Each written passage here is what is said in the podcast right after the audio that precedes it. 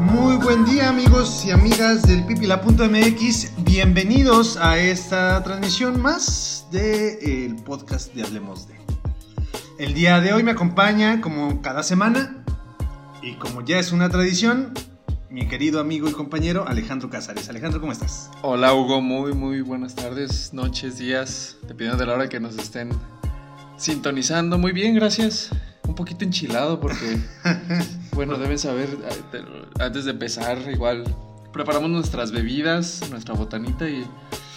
Ah, nos tocó algo picoso, estoy un poquito enchilado, pero bien, todo muy bien, gracias. Sí, agradecemos a las personas que nos estuvieron mandando comida, gracias a todos ustedes. Hemos sobrevivido una semana más, aunque solamente nos mandaron este, salsa maga y botanita. Frituritas. Frituritas. Pero con eso somos felices, no necesitamos más. Con, con- con eso eh, nos motivamos a seguir haciendo estos pequeños podcasts. Exactamente, no necesitamos más. No, no hay nada más que alimente mi corazón que eso. El día de hoy eh, vamos a platicar, ya hablamos acerca de Netflix.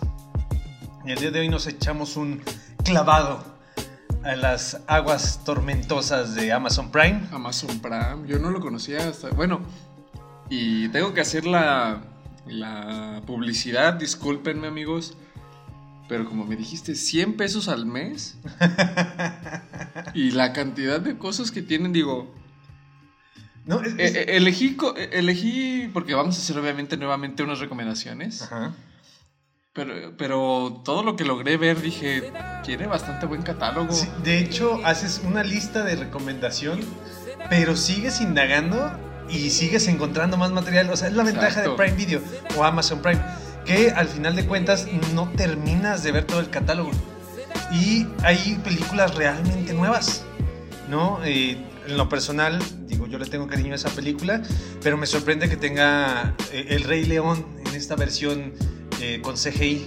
Ya, Ah, ya, ya la encuentras. El live action. El live, el live action, entre comillas. Sí, Bueno, sí. en- encuentras, eh, ya, está, ya está Toy Story 4, entonces sí es como tiene estrenos muy recientes ahí, a diferencia de otras plataformas que demoran mucho más en, en subir De hecho. el material. De hecho, sí, la, la- la cantidad que medio logré ver, porque solamente le di una pequeña pasadita a lo que tiene Amazon Prime. Y sí, debo decir que creo que si indago un poquito más voy a llevarme varias sorpresas muy gratas. Películas que no solo no voy a encontrar en Netflix, sino que además va a ser un poquito encontrar en, en la red en algún reproductor pirata por ahí, ¿no?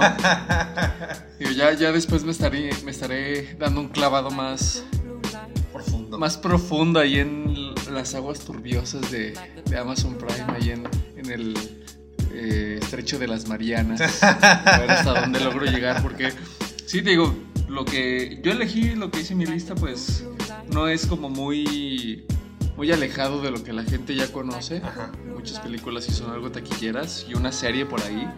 Bueno, pero también hay que tomar en cuenta que este, este programa sí va a parecer meramente un comercial, en donde vamos a, a dar difusión al contenido que tiene Eh, Amazon. De Amazon Prime, sí. ¿no? Pero también es para invitarlos, o sea, si hacemos esta lista con películas conocidas es para que vean la calidad de películas comerciales que tienen. Y así hay. como, sí que hay en Amazon, y así como tiene películas comerciales, tiene películas que no son tan comerciales y que no encuentras tan fácil, precisamente. Exacto. Y es, es, es muy buena plataforma y sale más barato que Netflix, nada más que tiene la situación de que no puedes eh, acceder tan fácil con la misma cuenta en distintos di- dispositivos. Hay por ahí unos candados que se pueden, o somos mexicanos, los podemos eh, sortear todos esos candados. La manera de, de darle la vuelta. Pero Exacto, sí. este, pero no es tan fácil como Netflix. Entonces, yo creo que vamos a comenzar porque si no nos vamos a extender así como lo hicimos la semana pasada y como nos ha pasado constantemente. Y que posiblemente nos pase esta semana porque nuevamente son 5 y 5 En recomendaciones. total vamos a tener 10 recomendaciones, por lo tanto, de una vez queremos advertirles que se va a dividir en dos partes. El día de hoy vamos a tener cinco recomendaciones, tres por parte mía y dos por parte de Alejandro. Exacto. Digo, posiblemente si nos apresuramos y alcancemos a hacerlo en una sola, pero sinceramente lo dudamos contun- Rotundamente. Ay, Alejandro, por favor, sí. Contundente. no creo que, no creo que podamos hacerlo. Pero Sí, bueno. no, bien. este, Ah, y el punto también que no se nos olvide, amigos, Recuerden que hacemos una recomendación y muy seguramente van a salir más películas por ahí que, que enriquezcan un poco este, este programa, así que saquen su libretita, saquen su pluma y pónganse a anotar si alguna de estas películas, alguna de estas recomendaciones les llama la atención para que las busquen, las vean en esta cuarentena. Ok. En mi caso, yo quiero empezar con una serie a la cual le tengo mucho cariño por cómo es que la, cómo es que la conocí.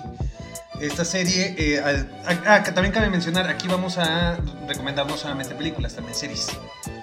Bueno, yo nada más una, pero sí. Sí, yo, yo sí tengo aquí una, dos, dos series. Bueno, una de ellas es, eh, es un anime. Y es una, un anime que yo descubrí primero el, el manga, pero no tuve oportunidad de leerlo, me lo recomendaron muchísimo. Y gracias a esta cuarentena, precisamente, fue que eh, pude acercarme a, esta, a este mundo, universo, en donde eh, las personas no conocen el jabón y el agua. Que son los otakus. No seas grosero. Oye, oye, ¿cómo de ver que hicieron unos jabones con unas figuras de hentai dentro? Para que, ahora sí se van a bañar los, otakus, ¿no? Es un chascarrillo, no se lo crean. Tengo muchos amigos que son otakus, entonces no, no se, crean. Es un, es, un, chascarrillo nada más. Nada más. Eh, bueno, es esta serie que precisamente gracias a la, a la cuarentena tuve oportunidad de ver y me sorprendió. Porque en la sinopsis que a mí me, habían compartido solamente tenía que ver eh, un viejito con un perro y que no le prestaban atención al viejito en su familia. Entonces, si te quedas con esta premisa, dices, ah, voy a ver una, un anime eh, triste, triste dramático, ¿no? Tipo que la toma de las luciérnagas. Ándale, algo así, ¿no? Yo dije, pues lo que voy a ver. Sin embargo, ya cuando lo empecé a ver el primer capítulo, me sorprendió. Y no te lo esperas. Es totalmente distinto a lo que te parece en la sinopsis. El nombre de esta serie es Inuyashiki, The Last Hero, el último héroe, Inuyashiki todo brinca y todo cambia desde que una nave espacial aterriza en la Tierra y mata a dos, al viejito y a otro chavo. Entonces los, los de esta nave dicen, oigan, este, eliminamos dos seres vivos, ¿qué hacemos? Ah, recupéralos y ya nos tenemos que ir. Pero solamente tenemos herramientas para hacer eh, armas letales. Ah, no hay pedo, hazlos. Entonces se convierten en dos robots que tienen la capacidad de destruir el planeta. Y entonces es un chavo de 17 años con este poder y un señor ya de 60 años que tiene este mismo poder. Y como, y además el, el chavo tiene tendencias psicópatas. Falta de empatía total. Entonces, para volverse a sentir humano, para volverse, porque él sabe su condición, él conoce lo que le pasó, para volver a sentirse humano, volver a sentirse eh, con emociones y sentimientos, opta por empezar a matar personas. Interesante. Y se pone muy bueno y al final sí te hace... Pues sí, tuve que subirme al techo del edificio a llorar dos horas. ok. Para superar... Inuyashiki. Inuyashiki, sí. Eh, es muy buena. Digo, los animes, yo creo que si les dan oportunidad, tiene muchísimo material, muchísimo contenido y bastante bueno ya sea que lo veas en una plataforma legal, porque Netflix también tiene muchos, por ahí tiene Death Note, tiene eh, Full Metal Alchemist, que para mí es de mis favoritos. En el caso de Amazon Prime también tiene Inuyasha e Inuyashiki, que son dos de mis animes favoritos. Entonces, eh, yo creo que si le dan oportunidad a este tipo de contenido, se van a dar cuenta del por qué la gente prefiere ver ese tipo de series a bañarse. ok, ¿qué, comentario tan, tan pesado, Hugo. ah, no es cierto, no, no es cierto. Eh, fíjate que coincido totalmente con lo que dices, al menos yo en lo personal no, no creí nunca ver un anime. Digo, yo creo que con los animes que me quedaba fueron con los que vi en, la infancia y no sé si estrictamente pueda llamarlos anime, animes como lo fue Goku, Dragon este, Ball, Pokémon. Bueno, Dragon Ball, ¿no? A, mi queridísimo Goku. Este. Te digo, hace rato estaba viendo Beyblade. eh, Medabots, no sé cuántos eh, animes pequeños sencillos, simples, llegué a ver. Y, y- y justamente hace, hace tiempo le di la oportunidad a un anime que justamente quiero aquí acusar a una persona ya sentada al fondo porque me ilusionó pensando que había Amazon, en Amazon Prime este, este, e- este anime y no lo está. Sin embargo, sí está en Netflix de Estados Unidos. No he conseguido activar la VPN para poder verlo. Pero es un anime que la verdad me empezó a llamar la atención porque justamente vi unas escenas en Facebook. Vi unas pequeñas escenas, no tenía contexto de absolutamente nada, pero dije se ve interesante. Quiero verlo, quiero darle la oportunidad a ver qué tal. Y mira qué grata sorpresa, qué, qué- qué buen sabor de boca me dejó. Creo que eh, las tres temporadas, en teoría cuatro, porque la última temporada se divide en dos. La vi en un mes. Digo, porque obviamente tengo que estar trabajando, tengo que estar haciendo otras actividades, no es como que no pueda evitar no bañarme. Entonces, le di la oportunidad y me gustó. Ah, chinga, ¿y el olor de dónde viene entonces? Este, este anime se llama Shingeki no Kyojin. Eh, Em, en, en español es el ataque de los titanes. Ataque de los titanes. Eh, la traducción correcta sería Titán de ataque, pero bueno. Attack on Titan, no sé. Ataque de los titanes. La empecé a ver y, y créanme que tiene muy buena historia, tiene muy buen desarrollo, tiene bastante buenos elementos que digo, sí funciona, sí me gusta. Es que también hay que tomar en cuenta, Alex, que eh, curiosamente todos estos animes que tuvieron éxito son. Me duele decirlo porque a mí me encanta Dragon Ball, yo soy generación Dragon Ball. Pero realmente no van más allá que, con las peleas. No tenemos los Caballeros del Zodiaco, incluso Sailor Moon, este, eh, Pokémon, Digimon. Son, son series que, pues, son las peleas y cómo va creciendo el personaje y creces junto con el personaje. Tiene golpes emocionales en algunos momentos. Pero de repente encuentras otros animes por ahí, ya sea en alguna plataforma legal o ilegal, que tienen contenido filosófico Exacto. que ya, Sí. ya empiezan a involucrar un poquito más, cosas un poquito más pensadas, que hace que sean mucho más complejas. Y curiosamente, estas, este tipo de animes, bueno, tienen fama entre la comunidad eh, que le gusta, eh, eh, que desafortunadamente, bueno, se etiquetaron como tacos, pero tienen fama entre ellos como Attack on Titan, como Inuyashiki. Naruto incluso lo, lo Naruto. colocaría en este, en este rubro, ¿no? Ajá. Sí, que son un poquito más complejas. Digo, por no decir que tienen relleno. Porque a pesar de todo, digo, te lo, te- te- te lo comento así, que estuve viendo hace rato un par de episodios de Beyblade Ajá. Y realmente son episodios sin nada, son episodios vacíos. Y que obviamente disfrutamos de niños porque no nos interesa pensar, simplemente nos, nos interesa entretenernos. Pero conforme crecemos, digo, creo que nos van interesando otro tipo de cosas. Y sí, ese relleno finalmente sí. Ya pasa a segundo plano. Exacto. Entonces buscas algo más, algo que, que realmente te, te enganche con la historia. Y en este ámbito, yo me permito recomendarles. Digo, hay un anime que también se hizo muy famoso que fue Dead Note, que es de los que ya empezaron a hacer que la gente, eh, ya sea que les guste o no les guste el anime, también viera, pero es un poquito más complicado de encontrar.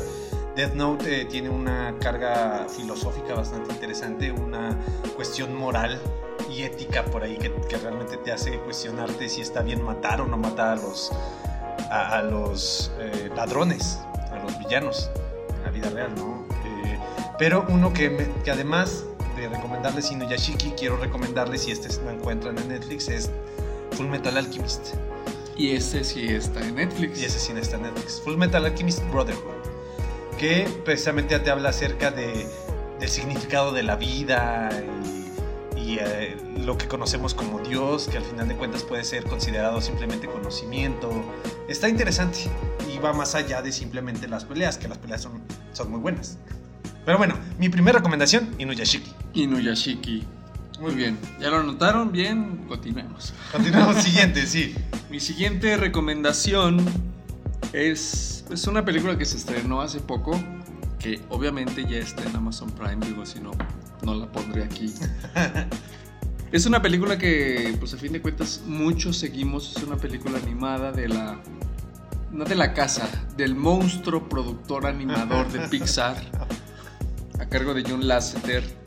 Y estoy hablando de Toy Story 4, que, que si bien ya una vez platicamos, Hugo, en una transmisión en vivo, que que hasta pareciera que ni siquiera es una película para continuar con la historia, sino una película para demostrar que Pixar tiene una, una carga de animación, un poder de animación increíblemente poderoso para hacer no solo historias buenas, sino además eh, atraparnos, conmovernos con la calidad de animación y de imagen que tiene. Sí.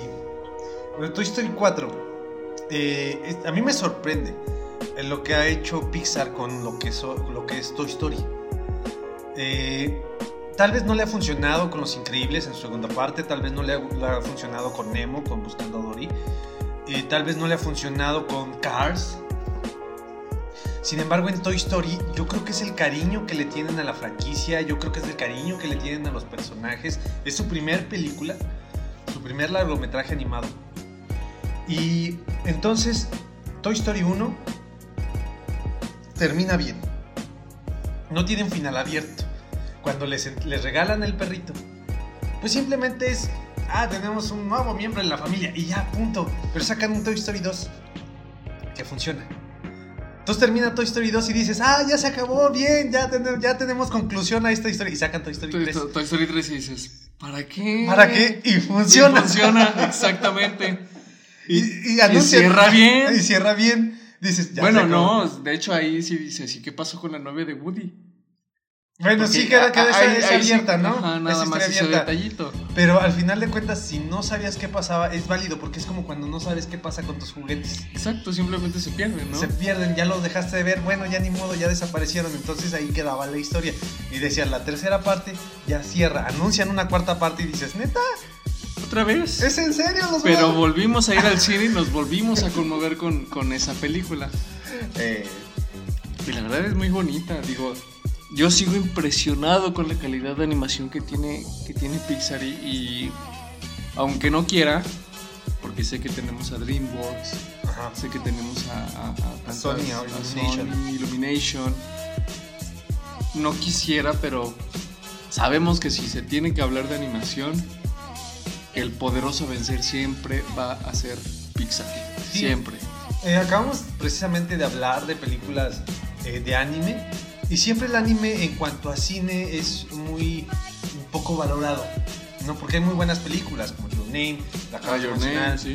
Eh, esta película de La tumba de las luciérnagas, Estudio Ghibli tiene un catálogo muy amplio de películas. Muy bueno, y muy buenos. El Castillo de Vagabundo, El viaje de Chihiro, Vecino Totoro, Vecino Totoro, eh, cuando La princesa el viento se levanta, cuando el viento se levanta, La princesa Mononoke. O sea, tenemos un gran catálogo con muy buenas historias que funcionan y que son con una calidad impresionante. Y hay personas que dicen, es que ¿por qué no voltean a ver el cine asiático? Y es, y es verdad, sin embargo, tampoco puedes dejar de lado y tampoco puedes decir que Pixar no hace buenas películas. Eso no se puede decir porque Pixar es un monstruo en animación, no solamente en lo visual, sino también en las historias. Por algo siempre son tan exitosas.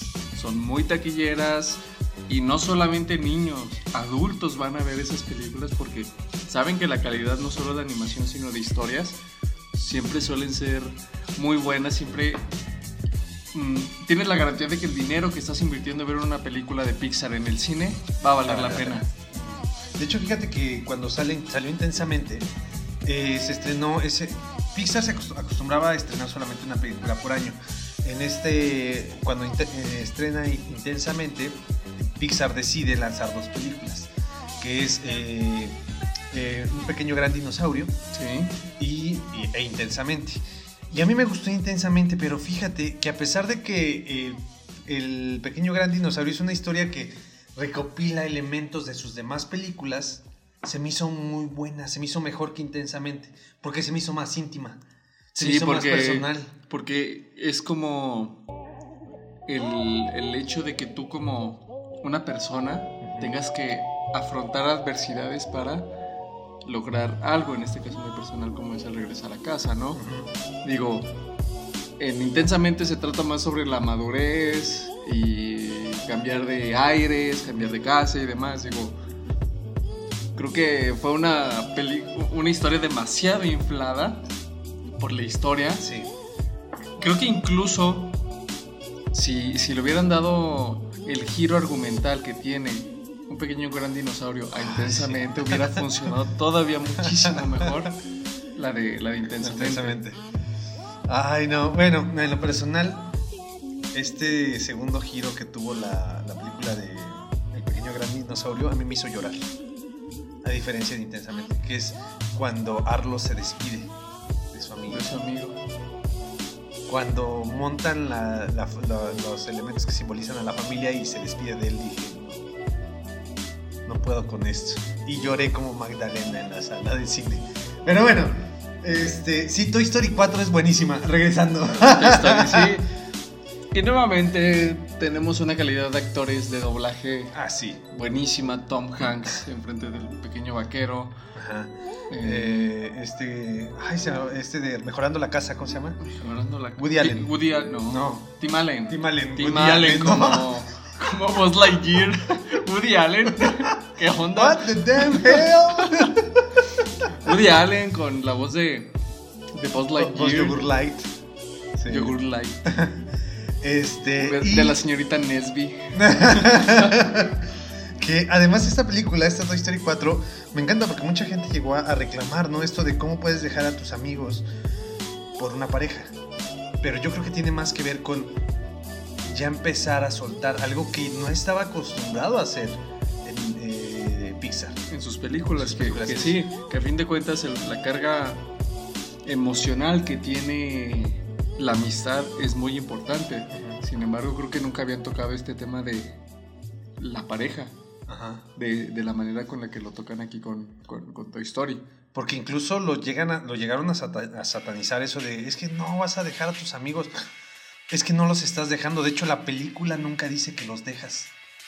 La película dice, yo voy a estar siempre, yo soy tu amigo fiel y siempre voy a estar ahí. Sin embargo, tengo que seguir mi camino. No puedo quedarme estancado por mis amigos. Porque también es algo que empezaba a ocurrir mucho en estas socie- sociedades contemporáneas, en las cuales eh, los, las personas preferían estar con sus amigos que estar con sus familias. Con su pareja, con, su su, pareja. familia, sí, con sus hijos, etcétera, ¿no? Entonces, Pues sí tiene esa carga filosófica incluso. sí, y es, es buena, es muy buena. Y hablando de filosofía, ¿algún pequeño. mm, una pequeña opinión de esta película que está promocionando, la nueva película de Pixar, la de Soul? Soul, Sí. ¿No has visto los trailers? sí, sí los he visto. Que se muere este, Este músico, este músico. pero que no se muere y tiene que Este regresar a la vida. ¿En Es, es curioso, es curioso porque en Netflix, en Netflix, en Pixar, ha tenido como esta intención de decir, ¿y qué pasa si los juguetes sintieran? ¿Qué pasa si los carros sintieran? ¿Qué pasa si los animales sintieran? ¿Qué pasa si los monstruos sintieran? ¿Qué, qué pasa si los sentimientos sintieran? ¿Y ahora qué pasa si la vida o la muerte sintieran? Bueno, Sí, lo- las lo almas sintieran. Ya lo hicieron en Coco en su momento. Ah, bueno, sí. Este, pero esto es qué pasa si los muertos, ya muertos, sintieran. Pero es este espacio entre. ¿no? Y ahora, eh, esta, mm, este estatuto en el que tenemos un alma, Ajá. o sea que no somos un cerebro, somos un alma. ¿Qué? Tiene que ver mucho. Bueno, eh, si, si- si aquellas personas que les interesa ya sea la filosofía o el- la teología, que va en esta parte de que no es necesariamente, incluso hay quienes lo, lo- lo trabajan como es, es la conciencia, ¿no?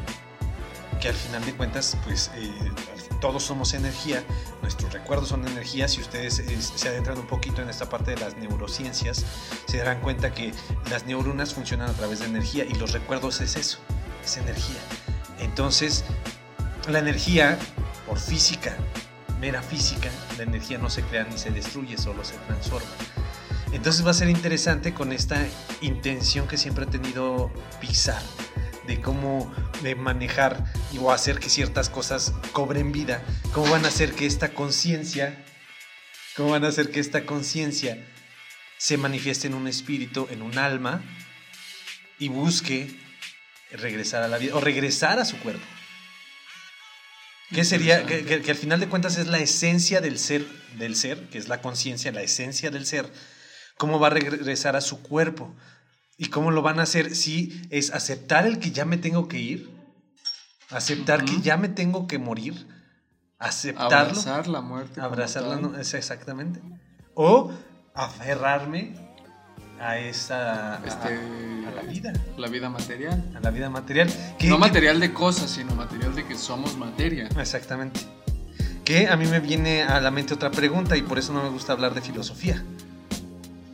Me viene a la mente la pregunta, cuando una persona está enferma, dejarlo ir es egoísta, que, que esa persona enferma diga, ya me quiero morir, es egoísta por parte de él, que se quiera morir, o es egoísta por parte de la familia que no se muera.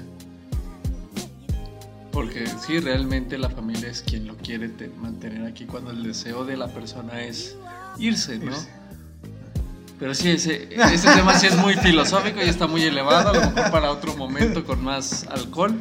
Tal vez Sí, para la segunda es parte más, de mira, este programa. Es más, para, para aliviar un poco esa tensión filosófica, te, te la cambio un poquito más eh, paranoica, conspiradora. A ver. Pixar sabe que el fin del mundo está cerca y va a lanzar esta película para que todos los seres humanos acepten la muerte, La muerte. para que puedan ver la muerte de una manera distinta, porque seamos sinceros, el monstruo de Pixar tiene un impacto mundial muy, muy, muy grande. Sí, que de hecho en Coco, eh, gracias Coco, porque pusiste a la cultura mexicana a nivel mundial. Tal vez hizo sus modificaciones y sus adecuaciones, es, es- ni modo, pero nos puso en el, en el mapa mundial. Y a- además, creo que todos en general, y no hablo solamente de México, sino de muchísimas partes en el mundo, se hicieron, se- bueno, quiero pensar que se sienten de algún modo tranquilos o con la ilusión de que sus seres queridos de algún modo siguen presentes. Están ¿no? en un lugar. los Entonces-. A lo ¿Cómo? mejor esta de Soul es su momento de ya, decir, ya no son tus seres queridos, ahora eres tú. ¡Oh, lo borgo! 2021, ese Maya que escribió mal el, El 2012. el 2012. Ahí nos vemos cuando suenen las trompetas del apocalipsis, amigos. Eh, esta parte de, de aceptar la muerte a mí se me hace muy importante. Aceptar la muerte. Ya, ya, ya en serio, ya seguimos ahorita con la siguiente película, pero a mí se me hace importante decir esto. Cuando ya aceptas la muerte, y si aceptas, realmente la abrazas y dices, va a pasar, disfrutas A disfrutar cada día. Pero bueno, ¿alguna Ese es- recomendación? Ese es tema para otra película, otro podcast. Siguiente recomendación, Hugo. Siguiente recomendación. Vamos, vamos con series. Vamos a hacer, termino mis series y ya después me voy con eh, películas. Quiero recomendar la serie The Boys. The Boys. The Boys. Eh, los chicos. Ok. Esa serie. eh, Nunca lo yo, había escuchado. ¿eh? ¿no? yo leí el, el cómic hace ya muchísimos años. Tuve oportunidad de, com- de comprarlo. Solamente estaba en su versión española.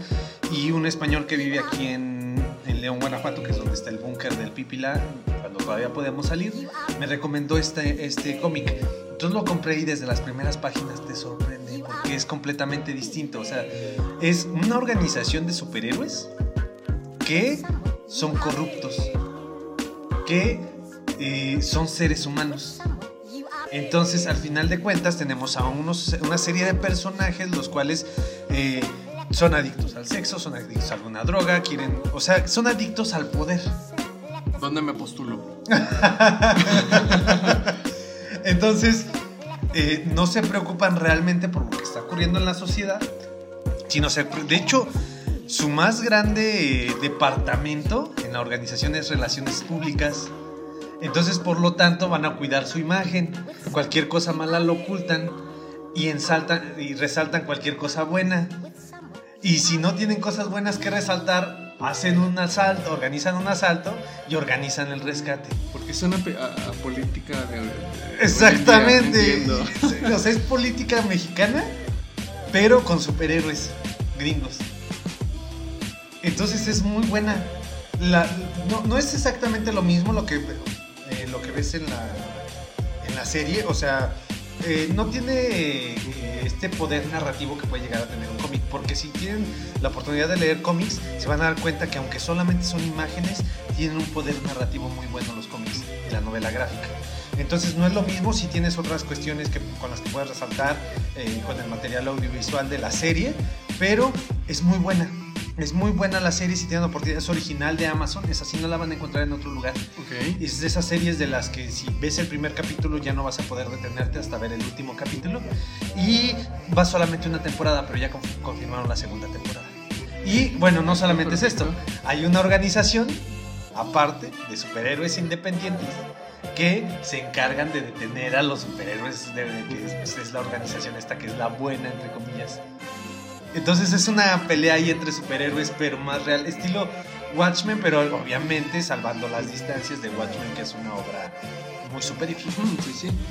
Mira, The Boys, no, no, no la había escuchado. Sí, a- y, el reparto tampoco es tan, así que digas, uh, muy conocido. Son No. estos actores de. de ¿Cómo se dicen? Que van saliendo. Ajá. Que son como. Digo, al final de cuentas, eh, hay que tomar en cuenta que en la, en la televisión siempre hay como actores muy distintos a los que encuentras en cine.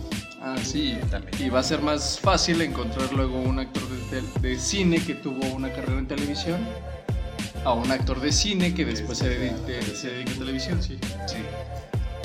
Entonces, si tienen la oportunidad de verla, háganlo. Pero como ya después de esto ya no voy a hablar de series, no quiero irme sin recomendar como conocí a tu madre. Que tú ves Friends las Sí. he estado viendo constantemente y muchas personas las comparan. Y si hablando de tú que eres fanático de Friends y, y por lo que vos también eres fanático de How I Met Your Mother. ¿Cuál? opinión, ¿cuál?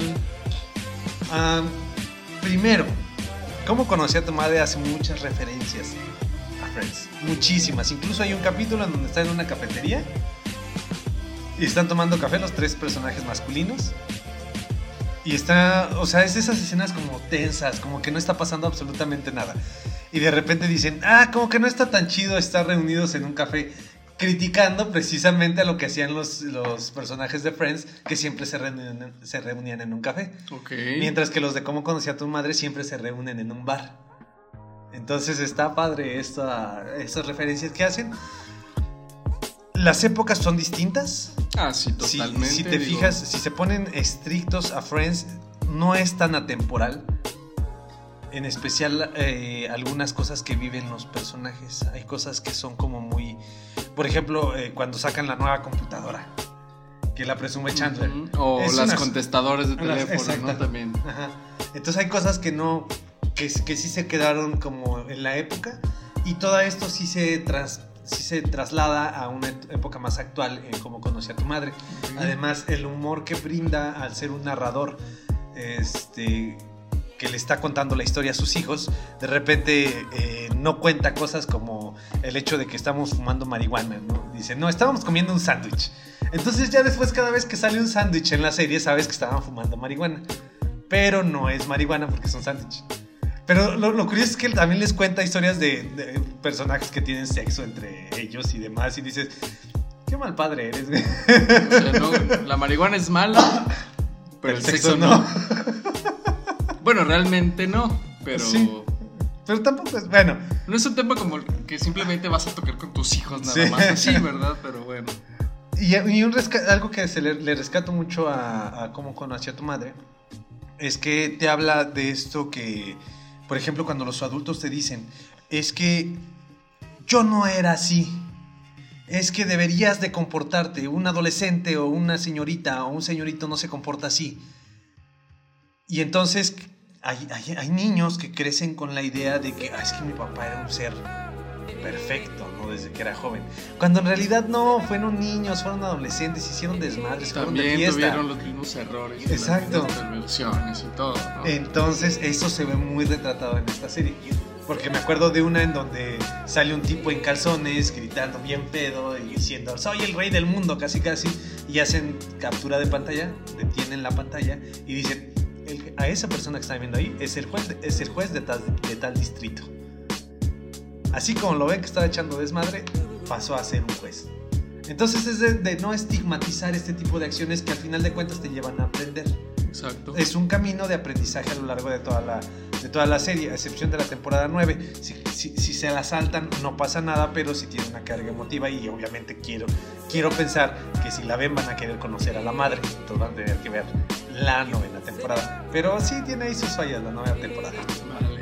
Digo, no, Pero- no- nunca me ha llamado la atención tanto, pero este, eh, este, esta avalancha de comentarios y de todo lo que sueles ver en redes, pues te mete la espinita, ¿no? De querer verlas. Y lo que sí te puedo decir, Friends nunca me hizo llorar. ¿Y cómo conocí a tu madre? Sí te hizo llorar. Me sacó por lo menos, por lo menos así jodido, tres lágrimas. Cuatro lágrimas, ya me acordé de otra. Ok. Es muy emocional. Oh, la, la- la- la voy a buscar en algún servidor pirata. En Amazon. Es que no está algo que me prometieron, Sí, no está Attack on Titan. tristemente.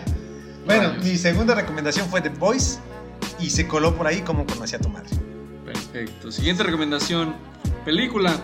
Que de hecho ya la, la- la había comentado en episodios pasados. No sé si el anterior o el anterior a ese. Que comenté John Wick 2. Ajá. Bueno, ahora pues recomiendo John Wick 3 porque... Pues digo, es como darle este refresh a la historia. Pero, y, y están las tres películas en Amazon, entonces si quieren verse la trilogía, Pero- sacan pero- su cuenta, pues adelante, ¿no? déjame compartir algo. Me encanta porque es de estos nombres tropicalizados Ajá. que ya todo el mundo, las personas que nos gustan estas películas, ya ubicamos a John Wick, así tal cual, John Wick, John Wick 2 y John Wick 3. Sin embargo, en México la primera parte se llamó Otro Día para Matar. Entonces van a ver Otro Día para Matar, Otro Día para Matar 2 y John Wick 3. John Wick 3 para Bellum. y con eso es todo. Y igual, para no indagar mucho, digo, por eso es que coloqué esta película aquí, porque ya comentamos de, de nuestro Padre Celestial. Keanu Reeves. Keanu Reeves, que todos los- lo, lo amamos. Eso fue una silla, no crean que fue otra cosa. Fue una silla moviéndose. Eh, ya lo comenté en, en- en anteriores episodios. La gente empezó a amar a, a Keanu. Reeves. Y obviamente no quise, dije, quise aprovechar más bien la, la oportunidad de cerrar como ese, ese ciclo o ese punto recomendando la, la última película. Que obviamente pues tienen que ver la primera película. Si no, pues les recomendaría la primera y la segunda. Pero no, les recomiendo la segunda y la tercera para que desde el principio vayan y vean la primera. Sí. Porque es necesario. Sí, y, y y es más, si ven la tercera directa van a decir, ¿qué pedo? ¿Qué está pasando? Y vayan obligatoriamente a ver la primera, aunque no se las hayamos recomendado. Es como un... Es como... ¿Cómo se dice? Son planes maquiavélicos. Exactamente, estamos jugando con su mente. estamos Entonces- haciendo que hagan cosas, los estamos manipulando para que hagan cosas sin que ustedes sepan que nosotros los hicimos que las hicieran. Para que después cuando agarren la onda dicen, oh, maldito Hugo, maldito Alex. Rayos. Entonces, si pueden ver esta película, véanlas, esta trilogía. Digo, no terminé de ver la tercera, por ahí te digo, me falló mi, mi servidor pirata. Pendiente en ver cómo termina, cómo desenlaza esta, esta trilogía. Entonces estás recomendando una tercera parte que tú ni siquiera has visto. Shame on you, Alejandro. No, Shame porque on you. confío mucho, tengo muchísima seguridad en que funciona y es perfecta. Ok, eh, Y- Keanu Reeves es y- perfecto. Y a su vez, aprovechar a- también que estén muy al pendiente de lo que está haciendo Keanu Reeves, Sí. porque se nos viene una cuarta Cuarta. entrega de Matrix. Y también de John Wick. No, y la segunda de John Con- de Constantine, ¿no? Constantine, Sí. la segunda de Constantine. Bueno. Entonces, Va a ser algo, va a ser, es, es una gran persona. eh, Espero, espero, yo realmente confío que esta cuarta parte, esta cuarta parte de Matrix sea buena, a pesar de que ahora, bueno, no a pesar, eso se escuchó muy mal, no, aunque ahora los eh, directores pasaron a ser directoras. Directoras, sí, tuvieron ahí un cambio de, sexo, una transición. Ajá. Pero... Digievolucionaron. Digievolucionaron, exacto. Eh, igual, aquí voy a comentar un meme, Ajá. uno que ha estado circulando mucho últimamente en redes.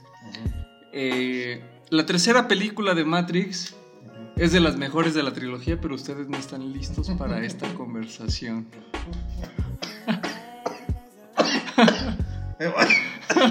Me voy, a Tranquilo.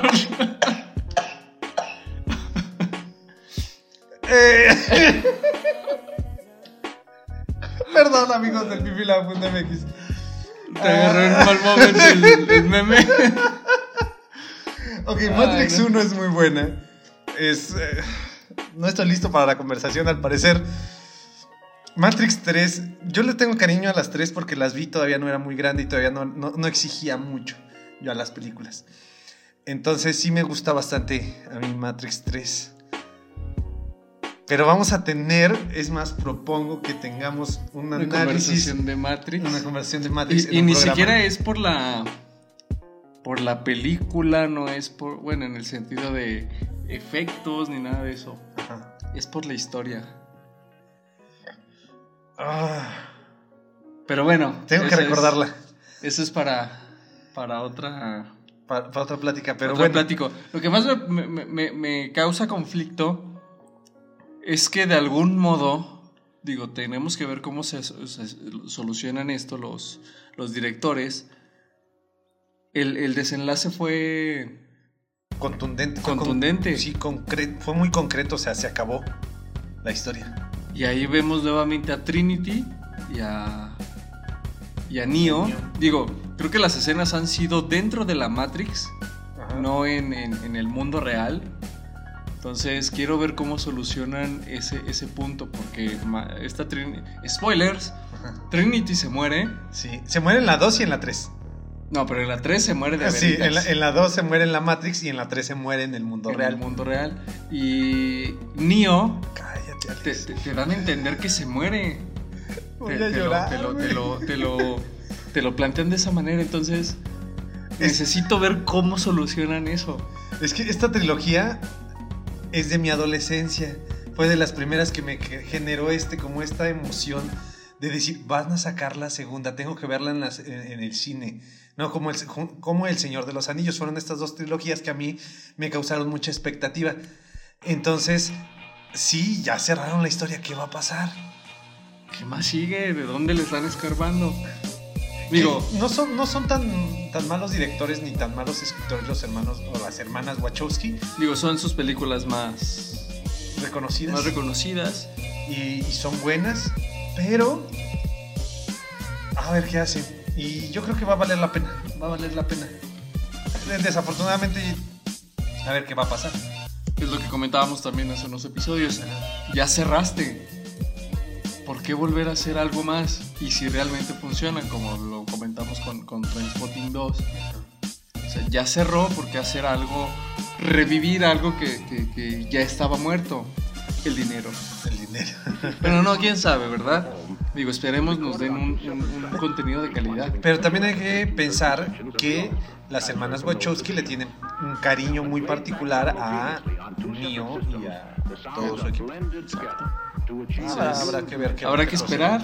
¿Qué? Eh, ¿Tu recomendación como tal fue? John Wick, 3. 3, perdón, sí, 3. John, Wick 3. Pero si tienen también tiempo para ver Matrix, háganlo. Uno, a, dos y tres. a pesar de que la 2 y 3 ya son como alejados a lo que presentó la... No, no están alejados a lo que presentó la 1, la 1, pero como que ya lo hace como más rimbombante. Pero vale la pena ver las 3 porque es una historia completa. Sí. Es una historia completa que te va llevando de la mano hasta un desenlace con un virus que eh, podríamos decir que es el COVID. En versión. COVID-19 en, versión eh, persona con traje. Interesante. el señor Digo, creo, creo que desde la primera película nos acostumbraron a algo que dijiste wow. La segunda película, pues, fue todavía wow también. Y, mucha gente criticó la tercera película porque no cumplió la carga emocional. Pero si obviamente no la ves con, con, con esta comparativa de las dos anteriores, Ni, ta- ni tampoco esta expectativa. ajá, también. Sí, porque la cier- cierra bien la historia, cierra muy bien la historia, pero la, sí ya entendí tu comentario. Pero el problema es que la gente esperaba otra cosa. La fue la expectativa contra la realidad. Pero si no generas todo este, Este hype. este hype, funciona y funciona de lujo. Por eso la tercera Sí. película es de las mejores ya de la estoy listo. Después podemos hablar de eso. Excelente, ya tenemos preparado el ring, ¿no? Eh, siguiente película. Siguiente, quiero recomendar y cerrar, porque ya llevamos 45 minutos, quiero cerrar con El Expreso del Miedo o Snowpiercer, Snowpiercer, esta película de con Chris Evans. Chris Evans en- que es un mundo posapocalíptico que se congeló y los únicos que están viviendo en el mundo es- en son... un- viven en un tren. en un En tren. un- sí, es un tren. Hay un, peque- un pequeño easter egg o huevo de Pascua. Ajá. Eh, si ven la escena final de Avengers, la primera de Avengers, de los Vengadores, cuando están comiendo shawarma, Ajá. pueden ver que Chris Evans está recargando la cara sobre su mano. Y si ponen mucha atención, tiene una especie de prótesis en la cara. Ajá. Esto fue debido a que como los, los, los directores decidieron hacer la escena ya mucho después porque dijeron, ah, sería divertido Ajá. añadir este chascarrillo del shawarma, pues vamos a hacerla, ¿no? Vamos a filmar este- esta pequeña escena donde están comiendo. Para entonces, Chris Evans ya estaba grabando Snow, Snowpiercer o El Expreso del Miedo, no sé. Y en esta película él tiene barba. Entonces, pues no podía quitarse la barba para grabar una sola escena de 15 segundos.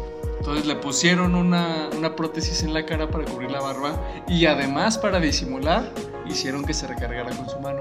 Y es un poco imperceptible, pero si ponen atención Aparece- van a notar que tiene, tiene ahí algo raro en la cara. Es por eso, porque tuvieron que taparle la barba de Snowpiercer. Mira, yo no sabía eso.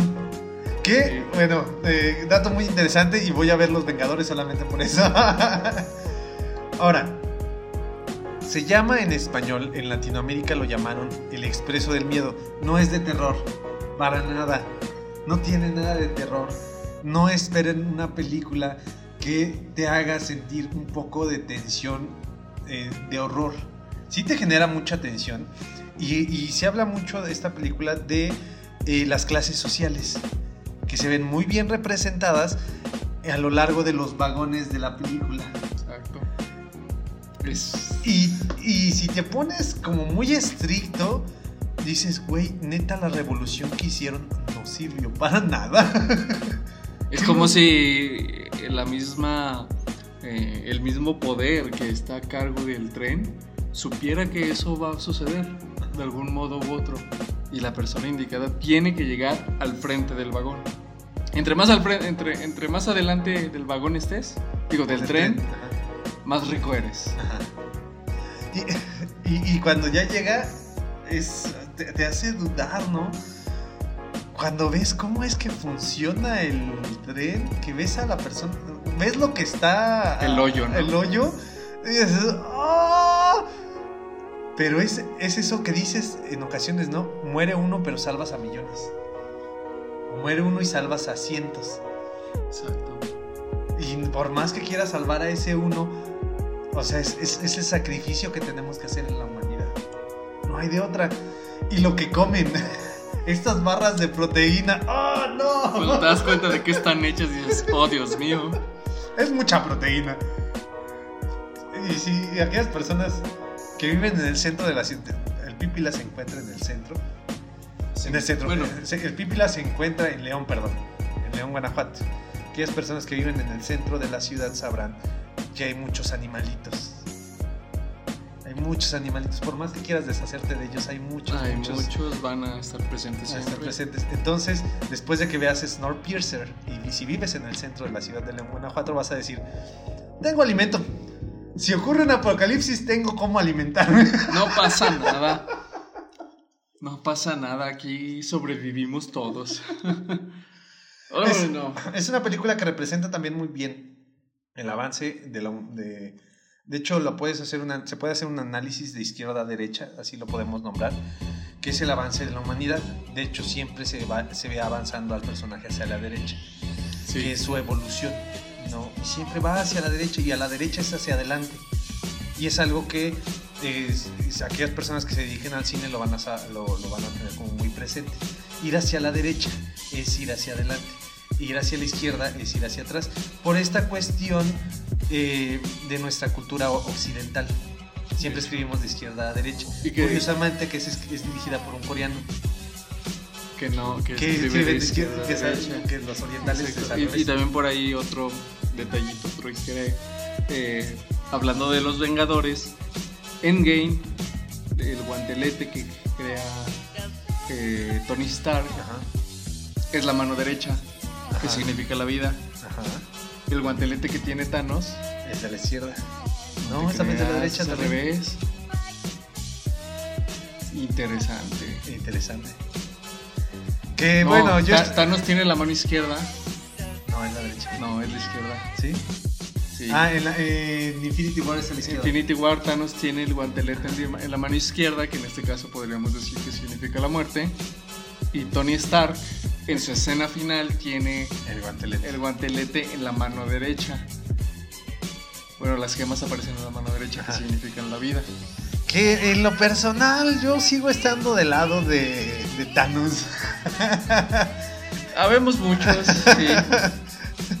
Pero no están listos para esta conversación. todavía.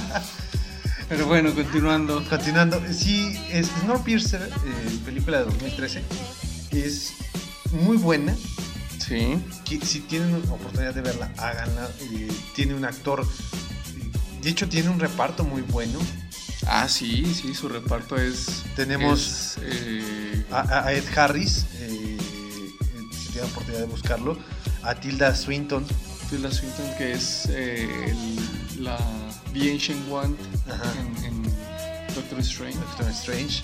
Entonces, sí tiene por ahí eh, Octavia Spencer, que es la de eh, esta película de. ah, ¿Cómo se llamó? La, la película de Precious. Precious también, Ajá. ahí también hay un actor, eh, Jamie Bell, que es un actor al que yo admiro muchísimo, Ajá. este protagonista de... Su película más famosa es Billy Elliot, Ajá. que obviamente pues ya es todo un adulto, igual el reparto es buenísimo, sabes que sí, sí vale mucho la pena. Y ahora, para que tengan bien contextualizado al director, que es un director coreano y que, que en su filmografía tiene películas muy buenas. No es el de Parasite, no empiecen. Sí, sí es el de Parasite. Ah, sí, sí. Sí es el de Parasite. Ah, sí es cierto. Es el de Okja y Parasite. Qué chistoso. Este, Y, y nuevamente es un tema social. Ajá.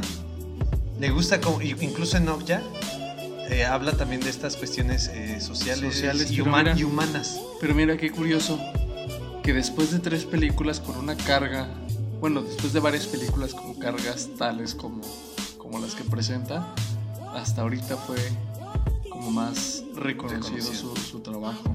que es en la película en la que todavía desciende mucho más en la humanidad. O sea, realmente se llama Parásitos por algo. Esa, los seres humanos somos parásitos, somos el parásito del, del mundo. De hecho, no sé si lo platicamos en un programa o lo llegamos a platicar en algún momento, que el ser humano no recibe es, es una posibilidad de que no reci- Ah, ya me acordé cómo lo platicamos. Sí, estamos en el intermedio del programa anterior. Este. Y que no recibimos visita inteligente de otros planetas. Porque nos ven como una amenaza. Como una amenaza. A como- nosotros, Como, en lugar de que seres ellos- hostiles. Como seres hostiles. Salió por la película de, de La Llegada. De la llegada y de. eh, después eh, llegamos a platicar acerca de la película de La Guerra de los Mundos. Pero de los mundos exactos. que normalmente eh, estamos acostumbrados, digo, en el caso de la llegada, llegan seres extraterrestres que no son para nada hostiles, pero nosotros los vemos hostiles. Entonces los agredimos Exacto. Entonces lo estamos a la desconocido, como dijimos, sí. a lo desconocido. Entonces a lo mejor por eso dicen los extraterrestres, ¿sabes qué? No, no, si vamos para allá nos, vamos a- nos van a matar y nosotros no vamos con una intención de matar. De hecho, Planeta 51 habla también de esta parte. Es un, extra- es un, es un humano que viaja al espacio. Es una película animada, también la encuentran en, en Amazon Prime. Eh, viaja al espacio, llega a un planeta y en el planeta dije, dice, no, te- tengo extra, hay extraterrestres aquí. Y él dice, a ver, espérate, tú eres el extraterrestre, tú eres el alien, porque este es nuestro mundo Exacto. y tú eres el extraño. Y es cuando dices, oh, sí es cierto, o sea, nosotros somos. O sea, nosotros no, no, no vemos más allá de nosotros. Somos Entonces, todo en este somos todos, universo, ¿no? Cuando en realidad no existe una gran posibilidad que no. Pero bueno, la recomendación que nos llevó a todo este, este diálogo es Snowpiercer, el expreso del miedo. El Expreso del Miedo. Sí, Muy no. buena, la verdad. Sigue siendo de mis películas preferidas en el sentido de un mundo post-apocalíptico. Sí. Y eh, eh, esta, mm, ¿cómo decirlo? Esta urgencia de la humanidad por, por mantener la vida de algún modo. Que a pesar de ello, seguimos siendo unos hijos de puta. ¿No? Así de fácil. Pero sí, si pueden, véanla. Creo que estaba también en Netflix, no sé si ya, Ya, no. ya la no quitaron. está, de la hecho, ya la vi en. Netflix. Yo recuerdo que cuando la vi estaba con. Quiero expresar esto de una vez. El 90% de mis anécdotas incluyen una exnovia. No es la misma. Y lo que hace, lo hace, lo que hace que me sienta este, un poco mal psicológicamente hablando. Pero ok. esa película la estaba viendo con una exnovia, ella se quedó dormida y yo me quedé viendo picadísimo la película y no sé por qué no la vio. Es buenísima. Es brutal. Así pasa. Así llega a Así pasar. pasa. Pero bueno. Pero bueno, ya resumiendo, las películas o las series que, que recomendamos el día de hoy, por mi parte fue Inuyashiki, The Last Hero, o The Last Hero, Inuyashiki, The Boys, Los Chicos y Snowpiercer. Snowpiercer. Bueno, yo por mi parte, eh, recapitulando, fue Toy Story 4. Esta cuarta entrega de, del monstruo que es Pixar. Y John Wick 3.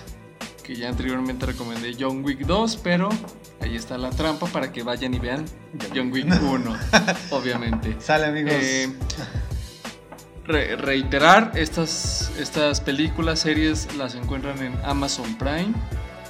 Muy barato, por lo que me acabas de decir, sí, muy barato y muy bueno por la calidad de películas. de películas que tienen. Pues bueno, esto fue todo por nuestra parte en este capítulo. Esperen el siguiente donde vamos a terminar esta lista porque a Hugo le faltan dos y a mí me faltan tres recomendaciones. Vamos a terminar la lista y vamos a terminar totalmente ebrios.